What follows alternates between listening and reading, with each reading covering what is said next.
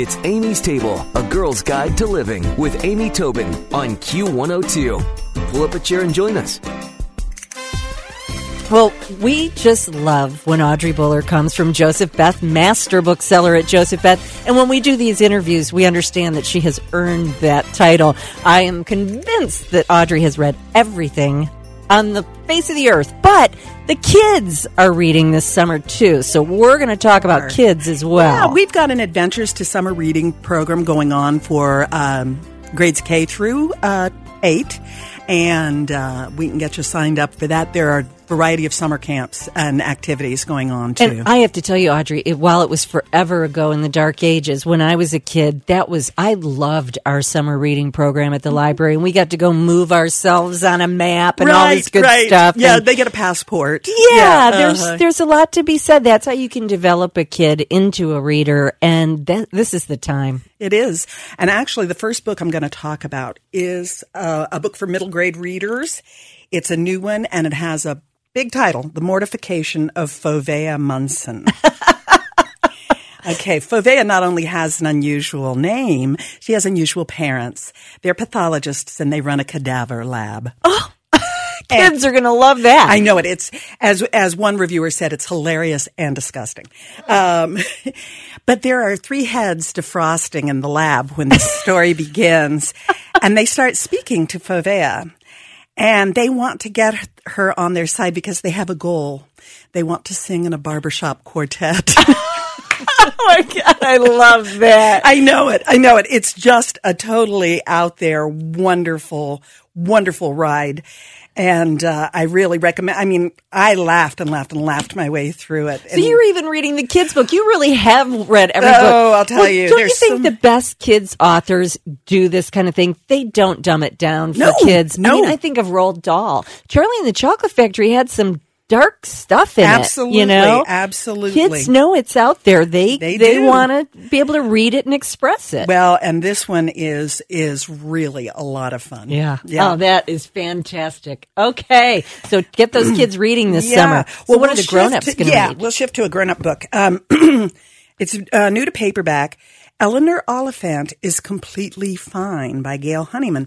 Th- When this came out in hardcover, it had good reviews and da, da, da, but it didn't go real big for us. And then it started creeping along.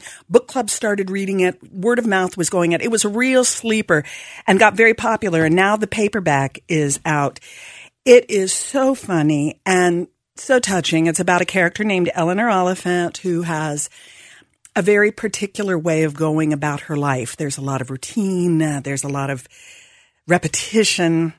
And uh, when I started reading it, I thought, oh, I know what this is about. And I was completely wrong.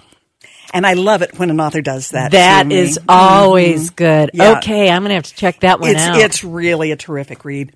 And and another wonderful little beach read, Amy Reichert, who um she one of her books that we just loved at the store, The Coincidence of Coconut Cake.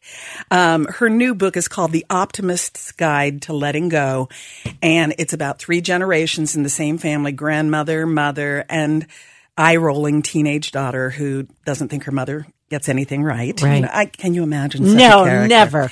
And um, the mother is relentlessly upbeat and looking for um, ways to solve these relationship issues with her mother and her daughter. And it's it's a wonderful, wonderful read. We love Amy Reichert a lot. Oh, that sounds like one I would love as well. These are going to stack up for me, you know. I know. if only we had time to read. Well, and I think a perfect thing to do in the summer or any time is read David Sedaris. Um, just, you know, one of the most unique, I guess you can't say most unique, uh, takes on the world as, this man has, and he has a new new group of essays out called Calypso, and um, it it would be a great summer read, I think. Yeah. I'm a fan of his. I'm Oh. gonna I'm gonna peel through this as you pull up the next one. You So I love it. Essays, not short stories, but same idea. You can just read a little That's bite right. and yeah, you don't have to commit to the whole book at once or yeah, anything. fantastic. And then we're going to move into the world of murder. I love a little murder, especially in the summer. Anthony Horowitz, excuse me, Wonderful, wonderful writer has written many mysteries. His most recent was the Magpie Myst- the Magpie Murders, which was fun. It was a mystery within a mystery, such fun. And he writes a lot for uh, television. If any of uh, our listeners are familiar with Midsomer Murders or Foyle's War, the things that uh, pop up on PBS, Yeah. he he um, has written all of those things. So his new book is called "The Word Is Murder," and funnily enough, it's about a mystery writer named Anthony Horowitz Uh-huh.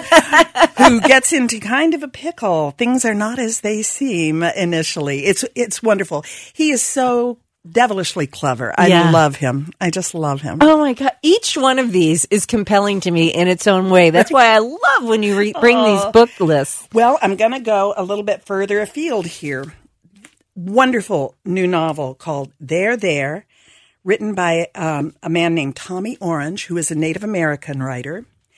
This follows, I think it's nine different characters on their way to a powwow in contemporary, in the contemporary West. Um, all Native American characters, all from um, different parts uh, of the of the West, primarily, and it's a wonderful combination of Native American issues and urban issues. It is gloves off, bare knuckled writing, and it is wonderful. The characters are just compelling, and uh, he is he is just a terrific writer. Wow. Um, it's uh, it's not like anything else you're going to read. Uh, oh, this summer. wow. That is interesting. Okay. and while we're talking about multiple characters, Richard Powers' new novel, The Overstory, which the um, in in um, botany, the overstory is the the canopy in a in a forest, and this is a novel about trees. That's the thing that links together um, all of these story, all of these characters. Again, wonderfully drawn just incredible number of individual voices that I'm always in awe of an author who can do that Yeah. and, and write convincingly in all of those voices. And um, eco activism is at the heart of this. And he does some time traveling. Powers can get out there uh, pretty good. Um, but this is a wonderful, wonderful, intense book. And uh, um, for those of you who are interested in uh, trees, it would be a great place to go. Actually, go and read that in one of the tree houses at Red uh, Gorge. What Yeah. Red River Gorge. There's a new company called Canopy Crew that just made me think of it. Could you imagine reading that book Oh, in one of their tree houses? That's a perfect pairing. I know you know how to do wine and food. Well, you know how to do book and location That's too. right. There you go. And then um, a novel from our friend Silas House, who is an Appalachian novelist. He's currently on the faculty at Berea College. He um, has not published a novel in some years, so we're very excited to see uh, Southernmost.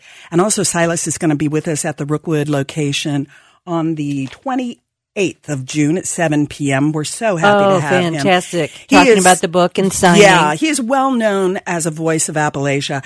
This particular book is a contemporary setting. Um, he's written some period stuff um, previously, but this is about contemporary issues and uh, and the South with a little trip to the southernmost point of the U.S., Key West. So um, it's uh, Silas is just such an authentic voice, and um, this is a terrific book. I have not read any of his books. What do you remember the name off the top of your head? Some of the others. Uh, Parchment of Leaves is an incredibly, incredibly good one, and um, he he um, has written about like early 1900s in the hills too. So um, if you're if you're a fan of that sort of thing, Clay's Quilt was his first one. Um, he sort of um, became uh, known. He, they interviewed him for NPR with the first book. He was um, writing, but he was a, a rural postman. He was driving the mail around this very, very rural route in southern Kentucky, almost to Tennessee, because he was not supporting himself with, uh, with writing at that point. And, uh, um, and has since be, you know become uh, a figure in academia as well as as well as novels. So What an experience that would be to be a really rural mail delivery guy. he Wow. is one hundred percent real. This man is. Yeah. Wow. Okay, that intrigues me too. Sure. So there's only one less left in this gorgeous Well, stack of books. This is the cherry on top of this sundae. It's absolute brain candy, and it's just a wonderful summertime book. It comes to us from Lauren Weisberger, who gave us The Devil Wears Prada. Remember oh, that? right. Great story. Yes. Well, this one's called When Life Gives You Lululemons. so you can guess what territory we're in here. Yes. Yes. Uh, you know, there's nothing like a good beachy chick lit read for the summertime, and I absolutely recommend this. yes. one. Oh my gosh. There's several people I can think of that would just love that just based on the title alone. Exactly. Exactly. Oh, Audrey, these are so good. There's always, I mean, I end up reading at least a handful of what you bring every time and oh. love them and would like to get through all of them. But as you say, only so many hours in the day. But I am convinced you don't sleep and that you read around the clock. I, you know, I have a pretty boring life. I, I, walk the dog. I listen to the Reds. Uh, I work at the bookstore and I read. And it's, to me, it's a dream life. I was going to say there's nothing boring about that. I mean, a really good book, you you're Oh. there in it, and the best books are when you really don't want it to end. You're not ready to say goodbye Yeah, to you just don't wanna leave that world. Yeah. Mm-hmm. Well, you've brought a great world of books for us today, and I'm going to make sure to put the list on both Facebook and amy-tobin.com, and of course, you can always find Audrey and lots of great titles at Joseph Beth. The Rookwood location, and you can also find uh, Joseph Beth in Kentucky as well. But thank you so much. It is just a joy to have you. Thank you so much. It's a pleasure to be here always. Thank you. Thanks for listening to Amy's Table, a girl's guide to living with Amy Tobin on Q102. For more, visit Amy's blog with Q102 online at WKRQ.com.